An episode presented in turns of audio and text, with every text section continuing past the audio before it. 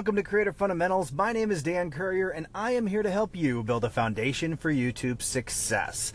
For those of you who are new to Creator Fundamentals, Creator Fundamentals was designed to help you build a foundation for YouTube success. And what that means is helping your channel work smarter rather than harder so you can focus on making excellent content. So today I wanted to talk a little bit uh, briefly about how to grow your YouTube channel faster. Now, uh, a lot of people uh, claim to want to know how to do this, but there are plenty of YouTubers that don't follow these simple um, fundamentals to get that job done. So today I'm going to share those with you, remind you of what they are, and really let you know that uh, these are tried and true um, fundamental practices that every YouTuber interested in growing a small channel uh, should be doing with every video. Now, a lot of YouTubers have the bad habit of looking at really large YouTubers and saying, well, they don't do it, why should I? And the reality is, once a channel gets to a certain size, it generates its own promotion. You have somebody like Casey Neistat or PewDiePie, they don't have to do any type of metadata because there's so much information out there about their channel, YouTube already knows how to promote them. Uh, and the purpose of metadata, or sometimes you'll hear it referred to as SEO, which is search engine optimization, uh, basically has to do with providing um, details about the content of your video to YouTube so it can process that information and try to pair your content with people who have similar interests and may want to watch that. The better job you do at properly describing your video, the better off and the higher chance you have that your video will return in the search results of viewers and help you get more views and more watch time and ultimately grow your channel faster. Now, there's some pretty basic stuff here that uh, you should be doing, and I just wanted to outline those for you. Um, you may or may not have heard of keyword research. If you haven't heard of it yet, uh, now is the time to get started on it. There's a number of different ways to perform keyword research, but I'll share with you the basic process of how it works. So rather than creating a video and then trying to come up with keyword phrases related to it, whenever possible, you want to consider thinking of a topic, a video topic, and then uh, playing with keyword phrases by searching for them in the YouTube search bar.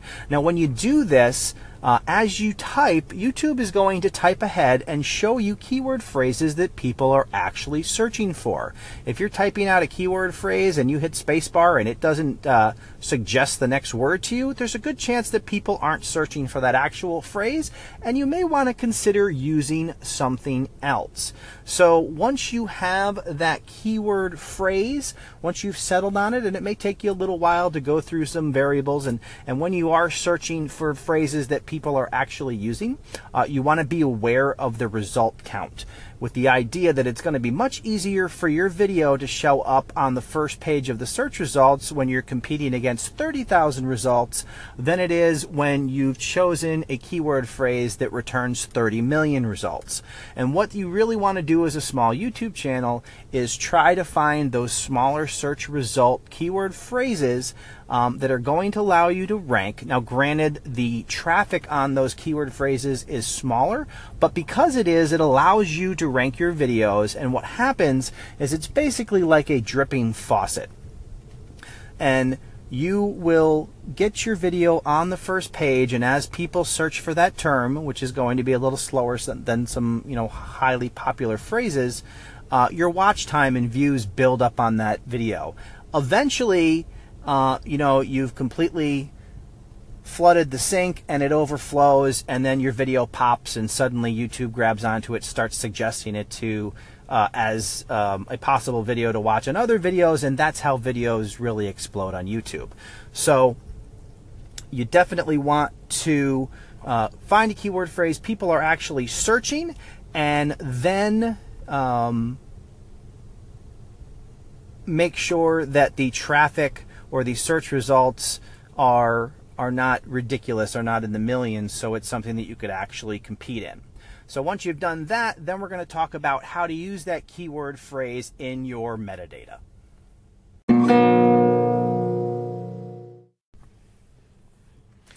All right, so now you have your keyword phrase and you have to put it in your metadata or SEO. And as we mentioned earlier, SEO stands for search engine optimization.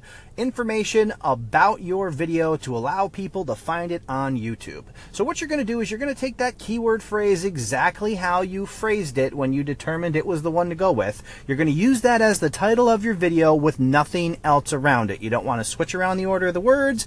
You don't want to put like vlog number one in front of it or anything after it. You're going to search uh, for just that keyword phrase. And what that's going to do is it's going to give you relevancy. When somebody searches for that term and you're the one video or one of a handful of videos out there that matches the search term exactly, that is going to give your video the best chance of being presented first or high in the search order um, and hopefully on that first page. So you want to use that, that search phrase in its entirety um, to get the best chance of getting it as high up in the keyword rankings and search results as possible. So once you've done that, you also want to incorporate that keyword phrase into your description. Try to include it early on in the description.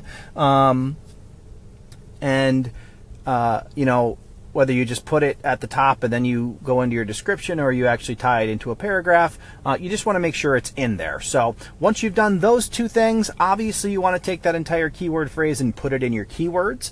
And once you've done that, you want to start to build your keyword phrases around that. You can do searches on YouTube um, in the same way you search for this one and try to find similar um, phrases that are related to it that you can also add to your keywords and uh, allow uh, you know, the possibility of maybe um, showing up in the results of multiple keywords. The more keyword phrases uh, that you're able to rank in, the more of those drips you're going to get from those views from the different searches that are performed by users. So uh, you definitely want that opportunity to have a couple ranking uh, keyword phrases to help that video grow faster and eventually pop. One of the things to remember, it's a uh, it's a really common occurrence is that videos can sit there and perform relatively uh, uneventfully, I guess, um, or unimpressively for a long period of time. It can be three months, six months, seven months, eight months, and then all of a sudden pop because they've accumulated watch time. They've suddenly gained you know more authority in whatever topic that they're on and then that video can just explode and you can start getting a ton of views and watch time on it. So it's important not to be discouraged. If you don't nail a bunch of keyword phrases in the beginning don't uh, try not to mess with your information uh, after you've established it and just let it go. And then some point in the future you you know it may may uh, start growing rapidly for you. So that's why you want to make sure that you got everything uh, nailed down before you actually do the video. So it's there, it's in place, and it is uh, ready to go, and it knows exactly what to do uh, when it's time and the the uh, spotlight arrives and the watch time has accumulated, and uh, YouTube starts suggesting it on other videos. So after you have taken care of the metadata. Um, what you really need to focus on is your thumbnails.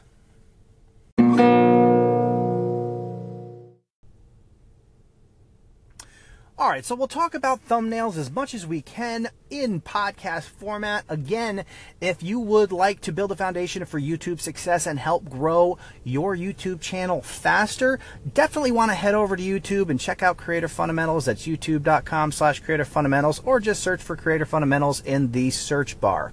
Uh, there are some videos over there on how to do thumbnails, but I want to share you share with you my basic philosophy or what I've come to understand as the best way to make my personal thumbnails. Uh, and this has come after a number of different iterations, trying to lock in a formula that can be consistent uh, and really helps.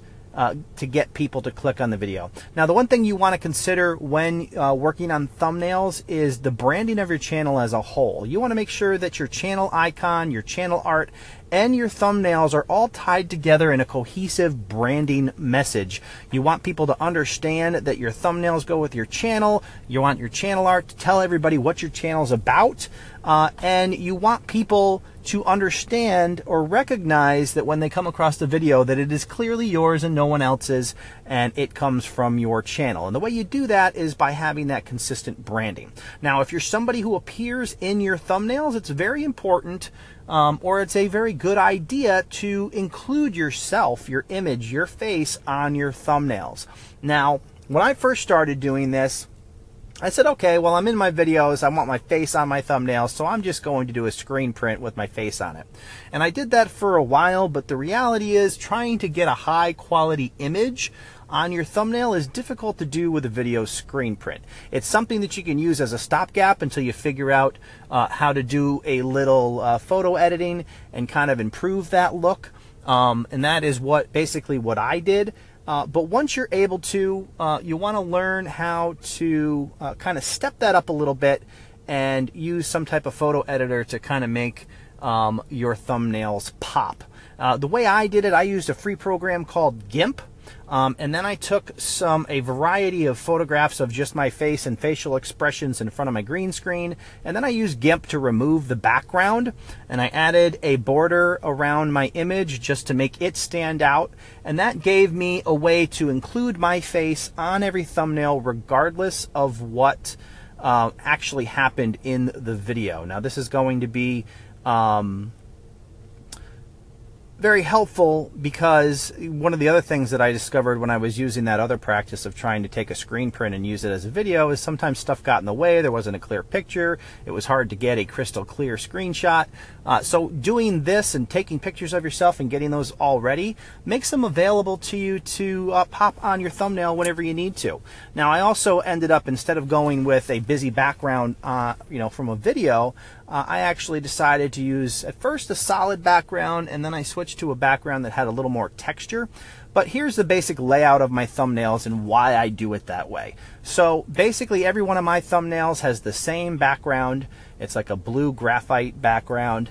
Uh, I put my picture to the right side of the thumbnail and I put um, some type of abbreviated keyword phrase on the left. Now, the reason I put my face on the right is because in the lower right hand corner, you have the timestamp that appears in all your thumbnails to show how long the video is, and that can get in the way of your text, and then people can't read your thumbnails. So, you always want to make sure you keep your text on the left, your image on the right, and that's going to help you have thumbnails that people can actually read. And if you put your face on the, the, right side all the time, then you never have to worry about it covering up your text. Now, the other thing that people sometimes do is they try to repeat their title in the words they put on their thumbnail. And you don't really want to do this. What you actually want to do is come up with something catchy that causes people to read your title. And your title can tell them exactly what the video is about. You don't want to be misleading in the words you put on your thumbnail, but you want it to intrigue the viewer and get them to pay attention. And, uh, you know, there's a number of different ways that you can do that. Again, the there's we've talked about clickbait on the Creator Fundamentals channel before, and clickbait is only a negative thing if you don't deliver on the promise that it um, if it suggests. You know, obviously, if you show a shark eating the Titanic, then you're probably not going to be able to deliver on that. But if you, um, you know, present a topic in an exciting way or an interesting way, and then within the video you deliver on that promise, then you know that uh, you've done a good job in capturing their attention. All right, so after you have captured their attention with that, again, they're going to look at your title, they're going to understand what the video is about, and you want that to drive them to click on your video. Um, it's basically the way you want to look at it is you want those two, um, your thumbnail and your title are kind of like tag team partners and they work together to get that click. Your thumbnail needs to stop that person from browsing by and, and pique their interest. And then the two of them together uh, need to present the content of your video in a meaningful way, in an intriguing way that gets them to click on the video and see what you're all about. Uh, that's going to get your views, and then obviously in the few after you've got this nailed down for all your videos, you got to work on being able to keep them watching your video through engagement. Uh, and you know making them them interested in the concept and and using some techniques that that keep them watching your video but uh, that is um, the basics of how a thumbnail can be composed. Now, the way I actually put all that together, as I mentioned, I do the cutout of my face in GIMP. And what I actually do is after I've done a couple of those, I upload them to the TubeBuddy app and uh, create all my thumbnails in the TubeBuddy app. If you haven't uh, signed up for TubeBuddy, I highly recommend it.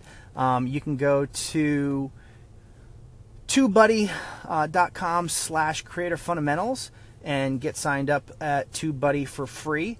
And uh, that is an absolutely awesome tool, has a bunch of free features, plus they also have a number of tiers of paid service that I think are, are super worth it as well.